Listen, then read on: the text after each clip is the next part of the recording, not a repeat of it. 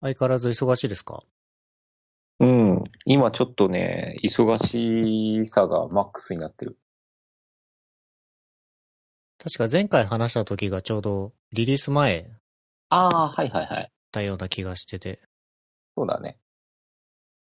その時の、何ですかね、技術的な選定の話が若干した気がしますけど、多分もう世の中に出て、そう。ブロどこかにあるよ。ブログにもいろいろまとめてたんで、その辺の話がちょろちょろっと聞ければなと思ってます。あは。アホームこと佐藤歩さんです。どうも、アホムです。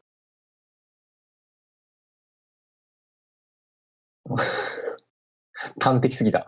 いえいえ、大丈夫ですか？で大丈夫ですよ。はい。このさ、ポッドキャストって、まだパブリックじゃないんだよね、あんまり。いや、パブリックですよ。僕がそんなに宣伝してないだけで。ああ、そうだね。あの、そういう意味ではパブリックだけど。宣伝とかはしてないんだよね。宣伝は全然してないけど、アホームさんまた出ないんですかっていう声もあるんで、どこだよ、まあいいや。はい。光栄ですわ。聞いてる人がいるってことですよ。なるほど。はい。スーパーチョイスに今、うん。関わってますよね。そうだよ。えー、まあ年末年始にかけてとりあえず、ね、今不当な表現が思いついちゃったから伏せるけど、まあとりあえず出してね。ね。いや、超高級ペライチっていう言葉が浮かんだ。伏せてね。はい。まあ超高級品を作りまして。で、まあそれはとりあえずその、なんかコンセプトの検証みたいな感じの性格とか、まああと開発面で言えば、なんかものすごいベータ版みたいな、まあ性質性が強かった中、まあ出して、で、まあ正式版に向けて今仕事してるというとこですね。正式版はいつリリース予定？うーんと、今、ウェブサイトに出てるのを見ると、2018スプリングって書いてる。なるほど。春、ぼやかしてる。そう。我々の春はどこまでかは誰も言っていない。でも、すごい忙しいでしょうに、ブログにはちゃんとまとめてあって。あれはね、ちょっといい加減書かないとまずいなと思って書いただけなんだけど。ね、忙しさと反比例するブログのヒントですけど。でちょっと順繰りなぞってきますか？あは。で、まず技術選定のところですかね。はいはいはい。まあ、前回多分、 Fluxible 使ってうん。SPA プラス SSR な、まあ、ウェブのプロダクト、まあ、スーパーチョイスのウェブ面を作ってるって話をしたと思うんですけど。はい。もう少し細かいところだと、うん。と言っても、そんなにね、変わんないよ。むしろ硬い選び方ですね。 React Fluxib le Expressそうそと、まあ、あと依存もそんなに多くないか。う。うん。まあ、あの、これ以外にももちろん使ってるものは細々とはあるけど、主要な依存関係って意味だと、ここにあるのがほぼ全てかなという。おーモジュールバンドラに Webpack とロールアップって書いてあるけど、うん。これなんで2つバンドラがあの、なんだ、メインアプリケーション、 client side bundle の、えー部分は、まあ、Webpack でその、 code splitting したかったんだけど、 Rollup は、あの、あれ、 Service Worker とか、要は別枠でビルドするようなものの方で使ってる。なるほど。で Browserify じゃなくってことか。 Browserify ではないね。うん、そうそう。で、Webpack をそのサービスワーカーの方に使ってないのは、単純に Webpack のことがあまり好きでないからうん。だけ。なるほど。はい。まあ、コードスプリッティングのこと考えると、使わざるを得ない感がうん。ね。ありますもんね。なんかコードスプリッティングできるよ系のその、モジュールバンドラとかなんかね、ゼロコンフィギュレーション系とか、ちょくちょくいろいろなやつ出るけど、まあ、なんだかんだでやっぱ、細かく実用になってしまうのは Webpack になるなという感がある。現時点だとそうですね。ね、残念ながら。まあ、コードスプリッティングしてるのは完全にイニシャルのコストを下げるためっていうことですかね。うん、そうっすね。うん。もう全部ひとまとめにしちゃうと、それだけで何百キロバイトとか、何、そうっす。なっちゃうからですね。うん。まあ、あとは本当に、タイプスクリプトと、ポスト CSS と、うん。これあれじゃないか、もう、ほぼフレッシュに近い感じで。そうそうそう。なんか正直そこら辺、そのライブラリ面での部分は本当刷新していない。逆にまあなんかあの、ある程度中身も分かってるし、使えないようもので、まあそのディレクトリ構成面だったりとか、まああの、もっとこのブログの記事の2とか 3, 3以降かな ?3、4以降のチャレンジをちょっとやるために、そこの道具はあんまりって感じ。うん。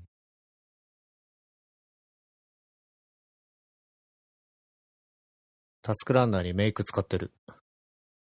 もうこれを task runner って言っていいのかどうかはすごくよくわからないし、賛否両論だがね。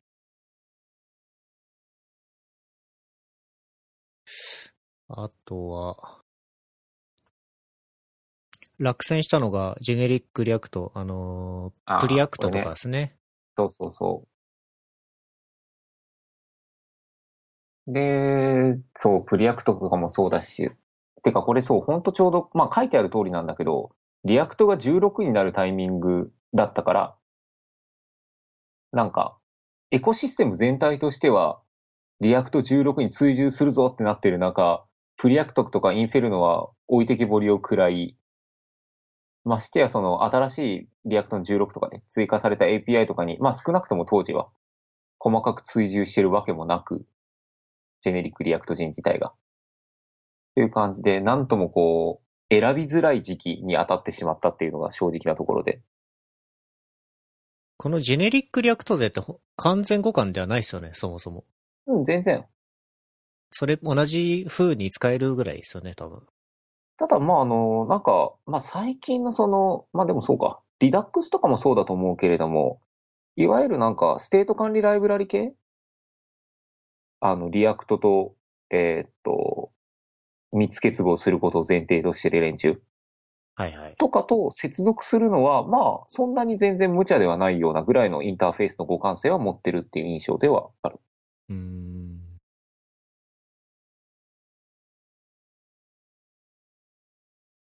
そうか。で、まあ、周辺のサードパーティーパッケージ系が本当にバッチリ対応してくれてないと、うん。楽楽ができなそうな感じしますよね。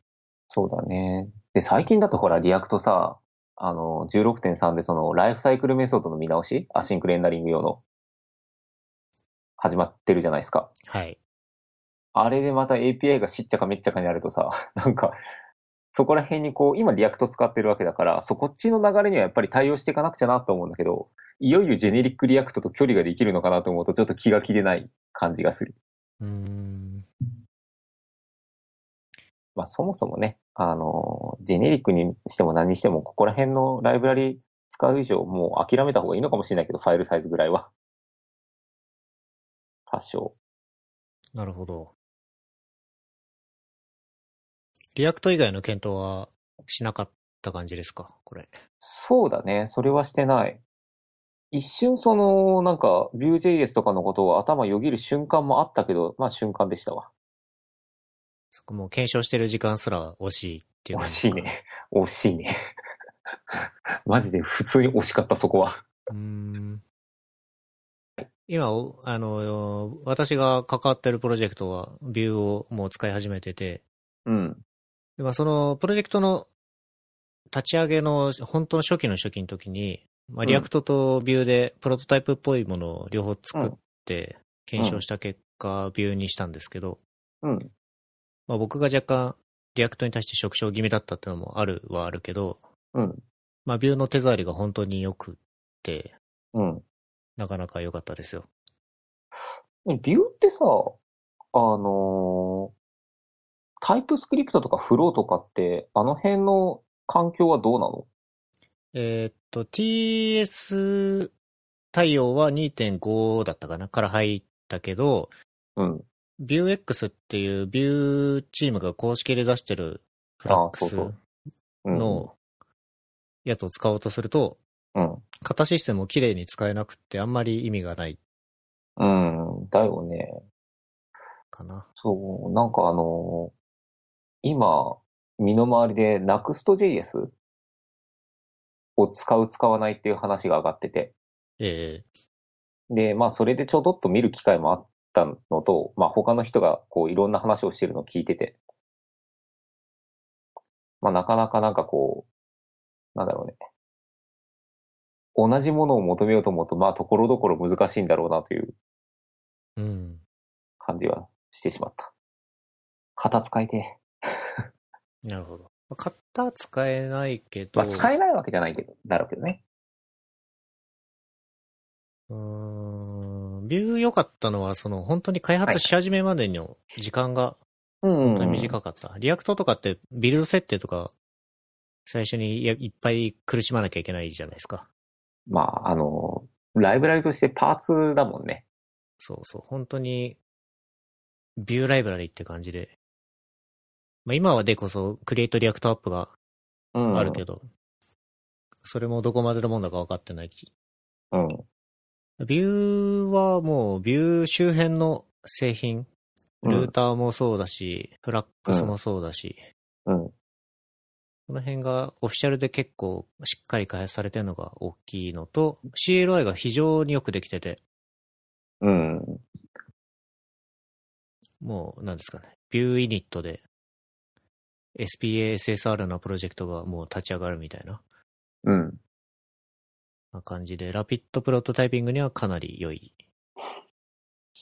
なんか、そこら辺のその、まあなんかあの、あれ？ developer experience を重視してるって話もかねがね聞いてはいるところもありつつ、なんかそのドキュメントとかその CLI とかのインターフェースとか眺めてると、なんとなくこう、往年のあの、サーバーサイドのね、ウェブアプリケーションフレームワークをちょっと思い出した。それは Rails とかそういうの？そうそうそうそうそう。まあ、あの、表面はもうリアクトフラキシブルな作りでしょうけど、うん。バックエンドに、バックエンドっていうのは裏方のウェブアプリに使うのは結構おすすめです。うんうん。検討します。検討しますけどね、でも俺は検討してないけどね。これなんか誰が作ってる？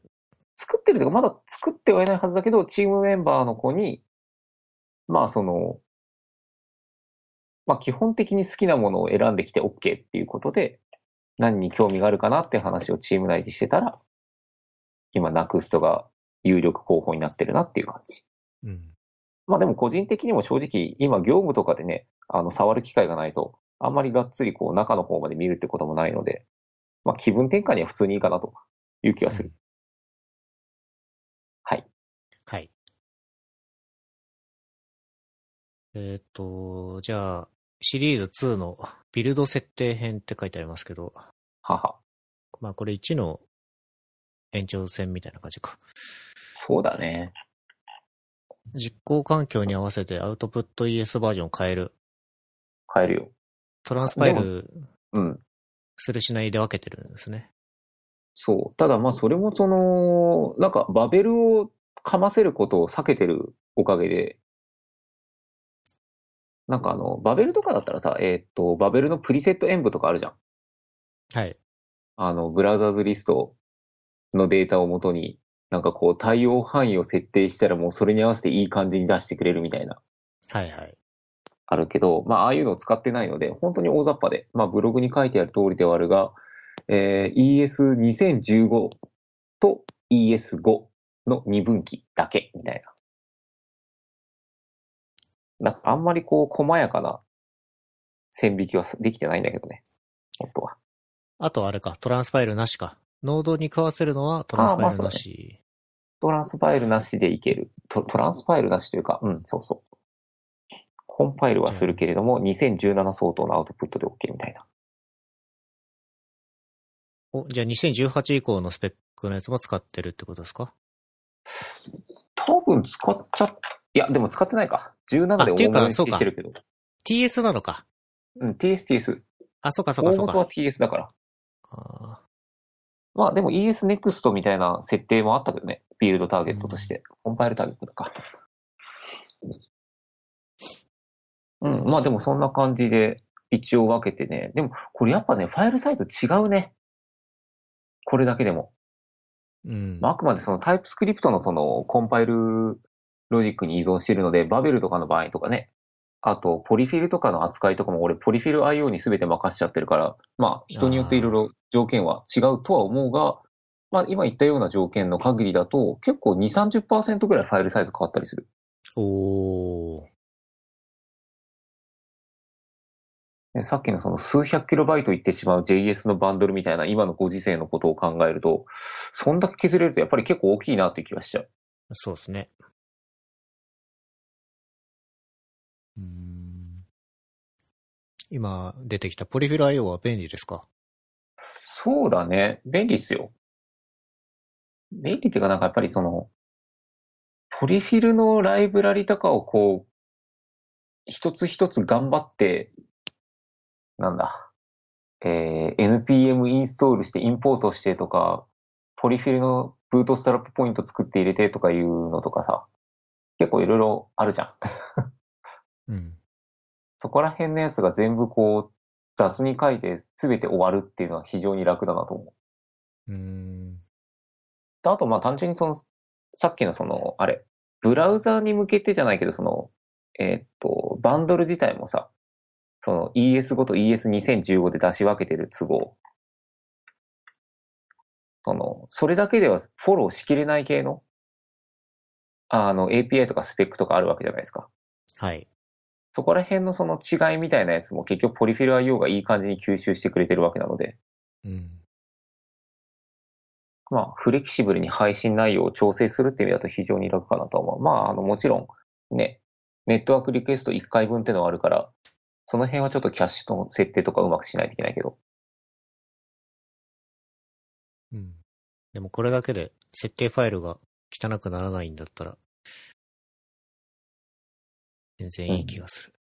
し、まあなんかやっぱり、ちゃんとあの、CDN で、このポリフィル IO 自体も CDN で配信してる分、早いしね。言ううん言うほど遅くない。あの、あれ、プリロードとかに突っ込んどけば、まあ何も気にならないと思なるほど。これちなみに、えっと、CDN ポリフィル IO すら V2 すら、ポリフィル JS だけだと何も返ってこないみたいな感じなんですか、う。あれ？どうだっけ？多分デフォルトセットがあるから何かは返ってくるよ。ああ、まあ一応 UA は見て返すとかそういうのもあるのかな。ああ、そうそうそう。UA、もちろん UA 見る、UA 見る。うん UA 見た上で、まあその、えー必要な機能があるかないかを判断して、必要な分だけのポリフィルを返す。だから、うん。Chrome とかで開くとね、あのーほとんどの条件で何も返ってこないけど、何もというか空っぽ、ほぼ。うんうんうん。そういえば、は Webpack でバンドルしてコモンズチャンクジ、えー違うわ。えー、コードスプリッティングしてるってことは、はいはい。ES モジュールズ使ってないってこと使ってないですね。ですよね。てか、そのき文法上は使ってても、ああ、うん、そうそうそう。それで配信するってことはもう鼻から考えていない。おーちなみにその辺はなんで、で、そこら辺が、まあ、これ、それもね、ブログ書いたんだよ、ちょっと。見た？見た？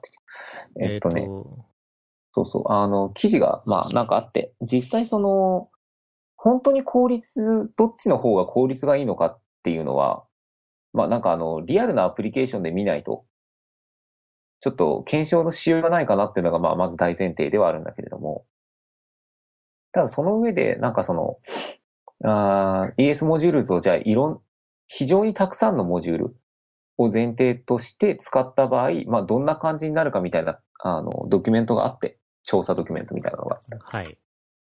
で、それを見る限りだと、あの、依存関係のその階層の深さであったりだとか、あと全体の数であったりとか、いうのがやっぱり結構今回のアプリケーション大きめだし深めだしみたいな感じで、うん。結局その ES モジュールとかもそのプッシュとかを駆使しない限りは、1個目の起点から順繰りに読んでいくしかできないわけじゃないですか。はい。で、そこら辺のオーバーヘッドのことを考えると、まあ多分バンドルした方がそれは早いっていうパターン自体はあるっていうのはまあわかるので、はい。まあ多分そのパターンに多分ハマりそうな気がするということで普通に見送ってる。うん。なんか深いところにあるファイルをプリロードプラスサービスワーカーのキャッシュで工夫するよりは、もうバンドルしちゃって分割した方が単純だろうっていう感じですかね。普通に運用上さ、その辺ってなんか結構自動、少なくとも手作業で管理したくない気がするよね。そうですね。なんか正直もうできる気がしない。普段の開発運用の中で。うーん。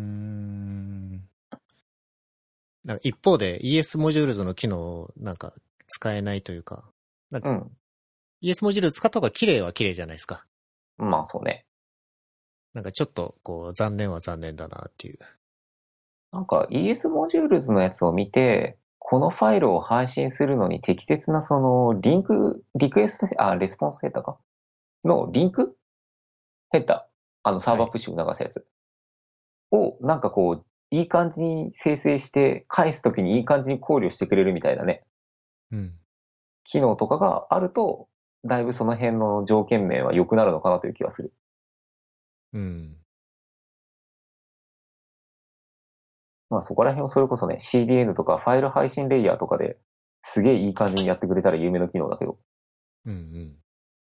まあ、ただ一方でサーバープッシュとかって、あの、ね、ブラウザ側の対応とか、キャッシュとしての扱いであったりとかが結構いろいろ闇が残ってるはずなので、そんな無邪気にね、プッシュしたらすごく良くなるかどうかっていうのをちょっと俺はよくわからんけど。確かに HTTP2 周りのキャッシュナレッジはあんまり世の中に出てないというか。ねうん。だいぶ前だけど、ジェイクがなんか地獄だみたいなブログ書いてたぐらいだよね。すごい詳しいのって。ああ、あったような気がする。ジェイク・アーチボルト氏の。うん。あれの記憶があって、なんか、まあ、うん、みたいな気持ちになってる。うん。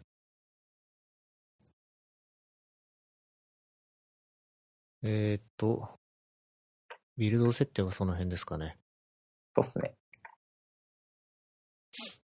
次、コード設計編。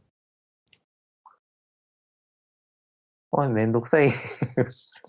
読むのが大変なブログのところに来ちゃったね。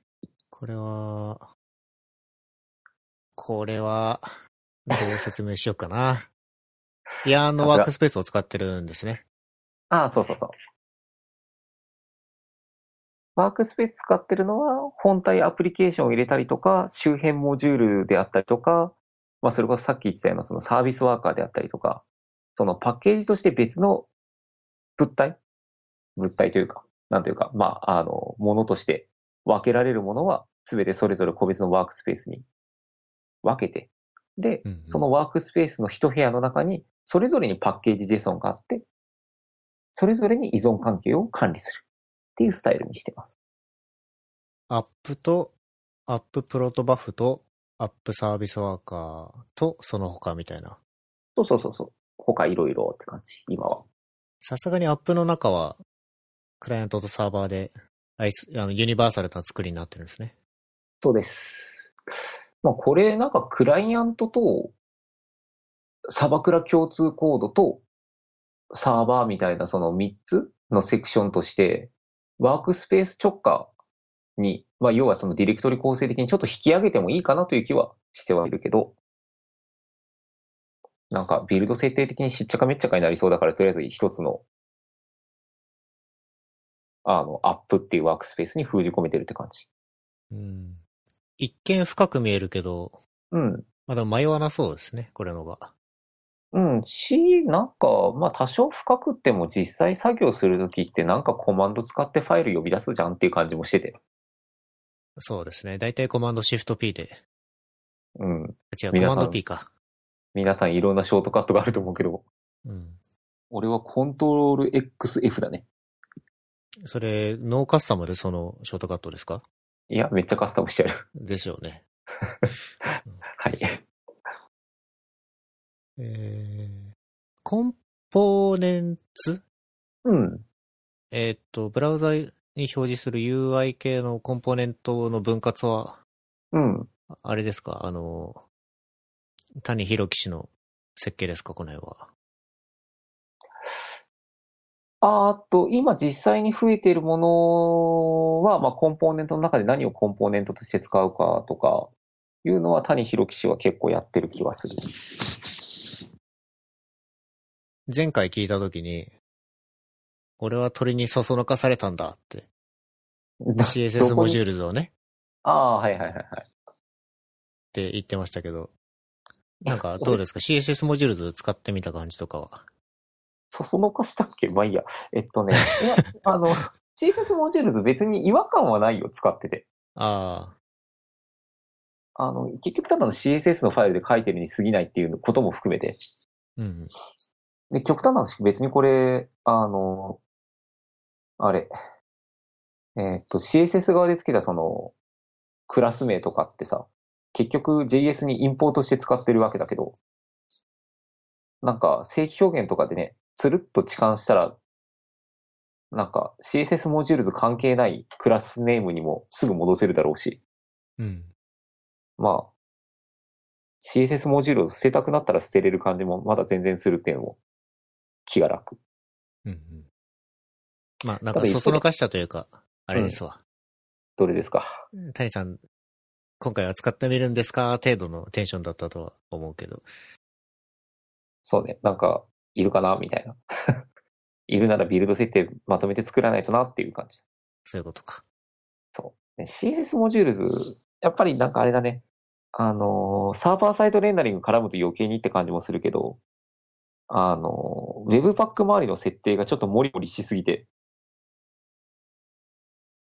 すごいしんどい気配がしてしまった。エクストラクトテキストプラグイン的なやつか。そう、とかなんかいろいろ入れるじゃん。俺なんかめんどくさくなって途中でやめちゃったけど。うん。あの、普通になんか、なんだっけ、CSS Modules の CLI みたいなやつが確かあったのかな？違う、 PostCSS、CSS Modules？CSS Modules。PostCSS Modules。多分そう。があって、なんかそれを、えーっと、 PostCSS の CLI 叩くときに、まとめて実行して、で、ゴニョゴニョっとして吐くみたいな、まあ簡単なヘルパースクリプトを仕込んで、あの、Webpack 上でやるっていうことはもうやめてある。うん。これで Webpack も捨てやすい。なるほど。Webpack もいつかお前は捨てるって思ってるので。ウェブパックは捨てたいっすね。うん。ただ、その、さっきの NUXT はべったりウェブパックなんで無理ですね、多分。まあそうだね。もし使うとしたら。ら。うん。あの、ああいう一塊系はもうしょうがないとは思う。しょうがない。なんかコンポーネント、オブジェクトの種類とセキュムみたいな、これちょっと説明するのが難しいけど、なんか、何を考えながらこういう設計にしたとかありますか？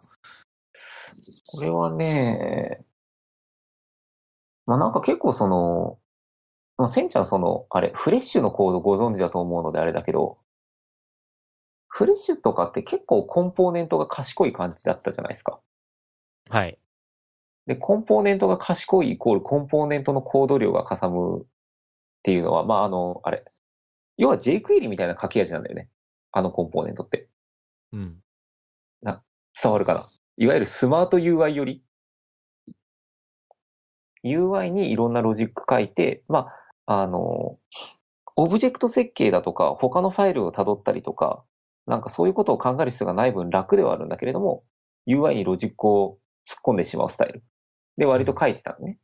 で、まあ、あれはあれでその開発効率的には悪くはない。だけど、ただやっぱりそのサービス的に育ってくると、やっぱしんどいなっていうところは、まあまああって。で、今回その作ってるサービスが、あの、計画上の最終形態で考えると、結構、あの、ロジックとかトランザクションとかしっかり作んなくちゃいけない。で、クライアント側のロジックもまあまああるみたいな、えー計画になってるので、ちょっと一丁こう、重厚な設計の方に振ってみようかっていうのがまずあって。うん。で、重厚な設計を求めてるうちに、なんかツイッターかなんかで見たそのドットネットのエンタープライズアプリケーションアーキテクチャっていう本があって、まあそれを読んでいて、で、あとまあ世間的にはその、アズさんの、あれなんだっけ、アズさんが作ってる、なんかアルミン、アルミン、そうそうそうそう、アルミンとか、あの辺の周りのアウトプットとか見てたら、おーこれ真似っこしてみるか、みたいな気持ちになって、すごい大雑把に言うとね。で、まあ、ちょっと詳しくはブログを見てもらうって形の方がきっといいと思うけれども、このような感じのオブジェクトの分類にしたと。うーん。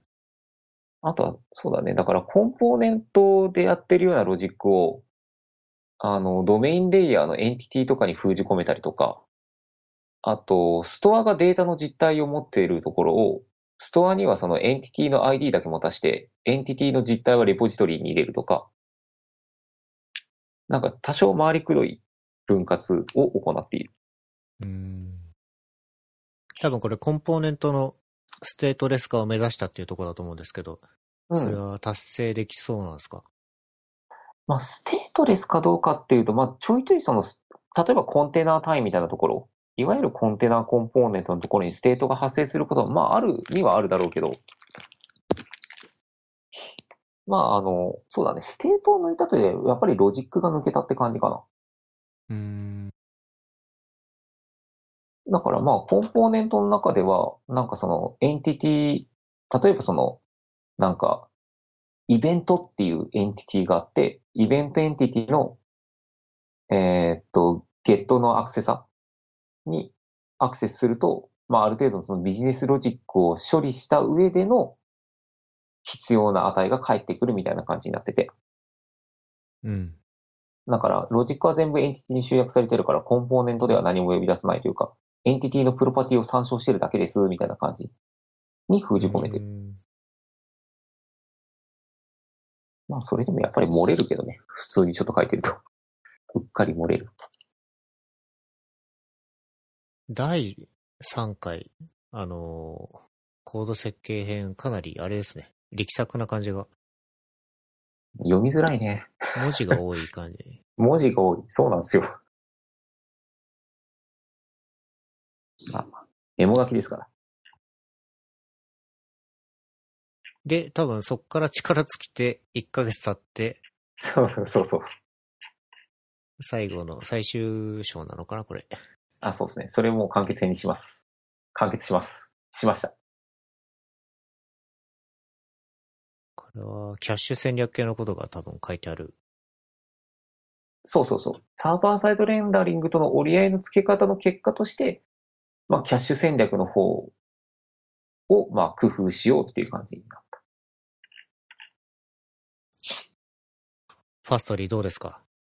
あ、そうですね。ファストリー。あのーやっぱ日経さんほど別にガリガリに使い込んでるわけじゃないんだけれども、まあでもやっぱり、あの、パージが早いっていうのだけで、すごい、なんだろう。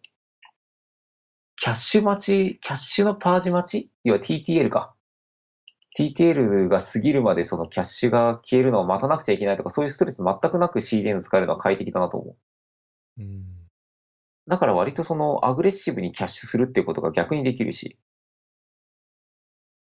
すぐ消えてくれるっていう前提だったらキャッシュできるものとかあるじゃないですか。はい。そういうものとかもなんか割と気軽にいけるなと思って。えっ、と、パージが早いといえば、あの、うんこのブログの前かな？インサイドフロントエンドの第2回で、はいはいはい。カストリーさんがスポンサーしてくれてましたけど、ありがとうございました。でなんかそこに出し物でね、物理パージボタンが、あったあったあったあった。あれ、押した。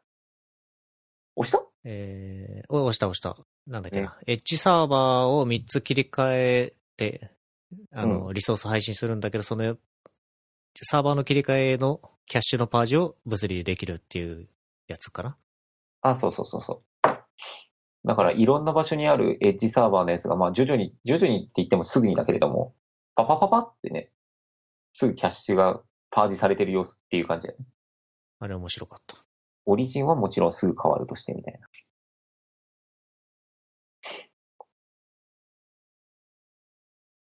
まあ、やっぱインスタントパーチ使わないとなんかちょっとね、もったいない感じはしてしまうので、うん。せっかくファストリー使ってるなら、頑張って使ってみたって感じだけど。これ、何をキャッシュさせてるんですか？キャッシュさせてるのは、えーっと、HTML と、あと一部の、えーっと、裏側にそのマイクロサービス群とそれらを束ねる API ゲートウェイがいるんだけど、その API ゲートウェイから取得したデータをノードサーバーが一旦受け取って、クライアントに配信しているので、まあ、要はノードサーバーが返している、えー、JSON 一部キャッシュしている。まあ、要はユーザー依存情報がないものはガンガンキャッシュしようっていう方針にしてるので、うん。JSON と HTML、ユーザー依存情報がないやつ、ほぼ全部キャッシュ。HTML は完成品を返してないってことですかね、もしかして。HTML は完成品を、あどれぐらいを完成品というかだけれども、ユーザー依存情報が入る前の HTML うん。をキャッシュしてる。ああ、それが一番バランスいい気がします。で、クライアントサイドでユーザー依存情報を後乗せする。っていうスタイル。うーん。ノードサーバーにも楽をさせて、レスポンスも早いし。ノードサーバーはアクセストークンすら知らん、知らないことは本当はないんだけれども、HTML 生成する段階では知らないみたいなうん。感じ。なんかユーザー依存情報入れちゃうとね、キャッシュできる範囲がすごい減っちゃうし、そうですね。その辺はまさにフレッシュの反省というか、まあフレッシュが悪いとは思ってないけど、まあ FRESH で、ちょっとチューニングしたかったポイントを、スパチョイで反映させたっていう感じか。そうだね、 FRE SH の方はどちらかというと、あの、キャッシュのレイヤーが違うだけの話なんだけど、あの、 Node サーバー内の、えっと、 renderToSt ring をする過程の中のキャッシュを充実させるつもりはあった。えーと、リリアクトコンポーネントの renderToString 結果を個別にキャッシュみたいなことがってことですか？そうそうそうそうそう。あー、なるほど。そこもさ、結局あれって、 React のその renderToString してる React コンポーネントツリーも、ユーザーに依存しているものとしてないものっていう風で一応より分けはできるじゃないですか。うん。なので、えーユーザーに依存していないことが確定しているコンポーネントは、まあ何かしらのキャッシュキーとかは必要だけれども、それを定義することによって、中間状態をキャッシュしておいて、で、レンダートゥストリングするときにそのコンポーネントツリーを1から10まで全部一気に計算するんではなく、まあ、必要に応じてキャッシュを使って計算量を減らすみたいな。ことは、仕様はあったんですよね。うん。まあ、その前に自分が移動してしまうという大産地で何もしていないわけですけど。はい。まあ、後を継いだ人たちがカリカリやってるんじゃないでしょうか。はい。きっとやってくれてる。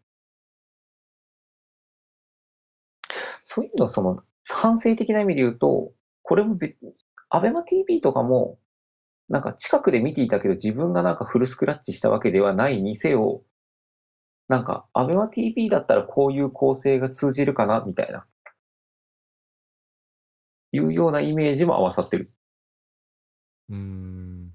なんで、フレッシュの反省をもとに、アベマ TV を若干想定しながら作ったアーキテクチャが、新規プロジェクトに流用されたみたいなのが、本当の流れかもしれない。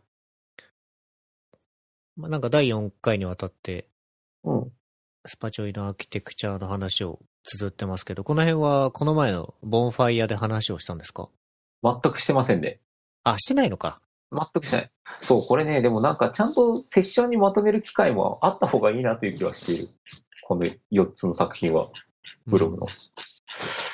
まあ、でも喋る機会が、どうだろうな。まあ、誰か呼んでくれたら。呼ばれても本リリース後じゃないとちょっと厳しそう。そうそうそう。今やれって言われてもちょっとどの道無理だね。とりあえず VCL 最高って言っとくわ。アクセシビリティの活動はどうなんですか？最近は。最近はですね、社内的には正直自分がどうこうっていう感じではもうすでになくなっているので、あの、あれこれどれぐらい実名出していい人間なんだろう。まあいいや。P さんとか、あと、えー、マリさんとか。マリさんとか、そうそうそう、マリさんとか。今略し方に困っちゃった。そう。マリさんとかがいろいろ活動してくださってるし、うん。まあ、あの、なんか、そっちの方でその現、まあ、あくまでその現場主導のボトムアップっていうところではあるけれども、ただそのボトムアップっていう取り組みとしてはもう十分できているような気がするので、あとはまあもう本当それがいろんな現場に広まっていくのを期待したり、ちょっと後押ししたりとかするぐらいなのかなっていううん。テンションに今なってます。社内的には。まあさすがに僕が離れて1ヶ月では全然変わってないか。まあその二人がやっぱ中心となってやってるっていう。そう、ご存知の通りですよ。なるほど。脱 CA、潜水翔吾さんのご存知の通りです。いやでも2016年ぐらいに多分私たちというか、うん。アホームさんが言い始めてからは十分な成果が出てるようには思いますけどね。そうね、本当に何もないところからとりあえず0から1にするっていうことはできたのかなって気はする。ほぼゼロだったもんね、ぶっちゃけ。ほぼゼロだったし、現場での取り組みは増えたし、まあ対外的なところも印象もついてるし、そうだね、アクセシビリティの関連イベントとかにはお声掛けいただけることも多くなったし、まあそういうのがね、あるからこそ我々も中でちゃんと頑張らなくちゃっていう マッチポンプ式になりつつあるけど、うんうん。まあそれもいいのかなと思って。アクセシビリティ周りはなんか、最近思うところはないんですか、思うところ？思うところね。まあ自分のプロダクトでは粛々とできることはやって気をつけれる範囲で気をつけてっていう、いつものスタンスではあるんだけれども。そうだね。まあ強いて言うんだったら、やっぱりそのさっきボトムアップ的な動きはやっぱり充実してきたかなと思うんだけれども、あの、社内的にもっとやっぱりより広い範囲に広げるだとか、ちょっとトップダウン寄りのアプローチを使うっていうところが、あの、やっぱできてないっていうのが、ね、継続して課題なので、そこら辺は、まあ今年こそなんかワンアクションぐらいできたらいいなとは思ってる。うん。まあ評価ですよね。まあ評価もそうだね。そう評価もか。そうだし、まあやっぱり理解されるとか、理解してもらう、理解とは違うんだけど、本当知ってもらうだけでいいと思うんだよね。うん。まず知ってもらうみたいな機会をどんどん作っていくようなことが、より広い範囲でできると、そのマスピーさんの活動を見たときに、おっと思う人が増えるとか、うん。それぐらいでもいいと思うんだけど、まあそういうのができたらなとは思ってます。僕も今の職場で、アクセシビリティの話とかを一応みんなにしたりしてて、あ、てかそうだ、御社さ、どうなの？アクセシビリティとかいう話、言葉は存在してた？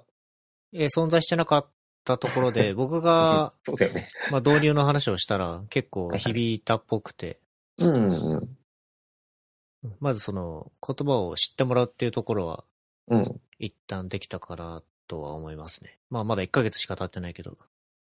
なんか、あの、御社的にはそのアクセシビリティってどういうモチベーションで説明してるの？うーん、でもい一般的な感じかな。例えば、うん。全盲の人がうん。アプリを使おうとした時に使えないとするじゃないですか。ああ、はいはいはい。で、CS が来た時に、うん。CS の人が、じゃああなたは使わないでくださいって言えないですよねっていう話はやっぱしてる。ああ、はいはいはい。えぐいね。いやでもそういうことだと思うんですよ。まあそうだね。せやせや。で、より今後ね、あの、やっぱ決済分野入ってくるんで、うん。よりこう、お金を支払うタイミングで、それに出くわしちゃうと、シャレにならないっていう、社会インフラの一端を担おうとしてるわけだもんね。そう、そういう話も伝えつつ、だから、やるやら、うん。工数かかるからやらないとかいうレベルじゃないっていうところはもう多分みんな認識してて、おー、いいですね。すごい。なんか、御社とかだと結構あれだよね。なんか、え、すごい勝手なイメージだけれども、あの、意識、いい意味でちゃんと意識高そうな気がする。そこら辺の。そうですね。なんか、そこら辺をこうね、前向きに考えるっていうことは、まあ、普通にしてくれそうな感じがして、いい職場じゃないですか。あれだね、うんグローバル展開もする気あるんだったらね、余計だよね。そうですね。アメリカとかね。海外だと、そうそうそうそう。海外の訴訟事例、マスピーさん大好きな、訴訟の矢が飛んでくる可能性を考えると。KPI が PV じゃないのがいいのかもしれない。ああ、そうなんだ。まあ、そうか、PV じゃないか。いや、その対応によってどのぐらいみたいな話が出がちな気がするけど、うんうん。あ、それを対応することによって PV がじゃあどんだけ伸びるのみたいな。話は出ないのがいいのかもしれないですね。ああ、まあ確かに。極端な話あれだもんね。使えなくても PV1 カウントにはなるからね。即離脱だとしても。そうですね。確かに。PV だけだったらね。うんあれかなむしろなんか適当に使える場所を探して、こう、適当なリンクをさまよってくれた結果、さっぱり使えなかったけど PV だけは落としていってくれるみたいなひどい話もあるかもしれないもんね。確かに。うえー はい。なんで、そう。PV と対応コストのトレードオフみたいなうん。レベルになんなかったのがまず良かったかなっていう感じですね。うちは。うんうんうん。その、本来のビジネスのコンバージョンがちゃんとできるっていうようにしましょうねみたいなね。そうですね。決済なら決済みたいな。それは大事だ。案外50分になった。い案外。や、案外もうちょっと短いかなと思ったら。うん。しかも、このポッドキャストでは珍しく技術の話ばっかりした。ここのポッドキャスト普段何の話してるの？普段は雑談、でも、ほら、あの、なんか、いつだっけ？いや、これもはやただの思い出話の雑談だけどさ、なんか、ウィックの合宿をなんか、匠さんとかとしたときに、はい。なんか深夜になって急になんか、俺とセンちゃんが技術の話で盛り上がってるのを、匠さんがドン引きしたっていうエピソードを思い出した。まあ、ドン引きではないかもしれないけど。もう、ご飯も、合宿も終わって、ご飯も食べ終わって、お部屋で酒飲んでる時にいきなり我々がパソコン開き出して、 DevTools 開いて、ああだこうだ言い出して、あ、それそれそれそれ。やっまあ、同ぱり覚え伴してた、同伴してた匠さんが、引いてたっていう。引いてたのかわかんないけどね。いや、感心してたのかもしれないけど。うんそうそう。思い出したけどね。そういうことだよ。技術話そう。俺もたまには技術の話しないとダメだ。そうそう。マネジメントも大事だけど。最近ね、もう、あれだよ。なんか若い子の持ってくる新しい知識が自分が知らないものが入ってきてるから、あ、これ老化かなって思い始める。やべえ。まあね、なんか思春期は、エンジニアとし、エンジニアの思春期はもう年齢下がってますからね。思春期。どんどんどんどん。そうね。低年齢化はしてる。入ってくる人もみんな優秀なんじゃないですか？うん、優秀だね。てか、その新卒とかも言わずもがな優秀だし、まあ、あの中途の人たちとかもね、やっぱり優秀な方が非常に多いなというふうには感じる。技術者としてのキャリアとさ、技術者以外のキャリアとかさ、いろいろあるじゃないですか。はい。なんか思い悩むよね。思い悩む俺は思い悩んでるよ。えー悩みますね。35歳が定年だとは全く思っていないけれども、ね。なんか、うんどこでどういう、こう、ピボットないスイッチをするのかみたいなのはね、最近よく考えるわ。まあやっぱ年齢が上がるごとに組織内の需要は、マネジメントになりがちなどはあるんで、ねうん。まあえ、それ必要に対性の問題とかね。そうだね。そうですね。需要がね、そうですね。やっぱ、若い、うん。エンジニア増えれば増えるほどミドルマネジメントは増やさざるを得ないんで。やっぱり一方でさ、やっぱりそのミドルマネジメントをやっていくことによって、その人の時間が、その、要は技術以外の方に使われることにより、こう、まあなんか別に仕事能力を一気に失うってわけではないんだけれども別に。ただじわじわとその、本当に優秀な若い子に背中を削られている感とかが出てくるわけじゃないですか。うん。それは焦ってるっていう意味ですか？とかね。うん。そう。なんか、そこら辺をね、そのどういうふうに自分の中で折り合いをつけるかとか、あとまあ、その自分の中の折り合いのために、じゃあ自分のキャリアをどのように捉えるかみたいなところとか。で、まあ多分本当にあの、なんだ、100%開発っていうわけではなくなった人たちが多分、多かれ少なかれ考えることだと思うけど、やっぱそういうところがね、30代になって考えることが多くなったなと思った。まあ定年まで働くかどうかわかんないけど、もう10年、20年はあるわけじゃないですか。そうですね。どうするんですか？定年まで働きたくないでござる。ご働き5000たくないで兆円ござる。?5000 兆5000円。兆円欲しい。もうほんとね、最近ね、ことあるごとに、いつリタイアして、離島で小料理屋を開くかっていうのを考えてるから。調理師免許持ってましたっけ？持ってない。あ、なくても営業ってできるんだっけ？あの、保険衛生の方の、なんか1日かそこらの講習で取れるやつがあれば大丈夫。あ飯を出すことは全然問題ない。ーなるほど。まあね、まあまだね、冗談で言ってるけどね。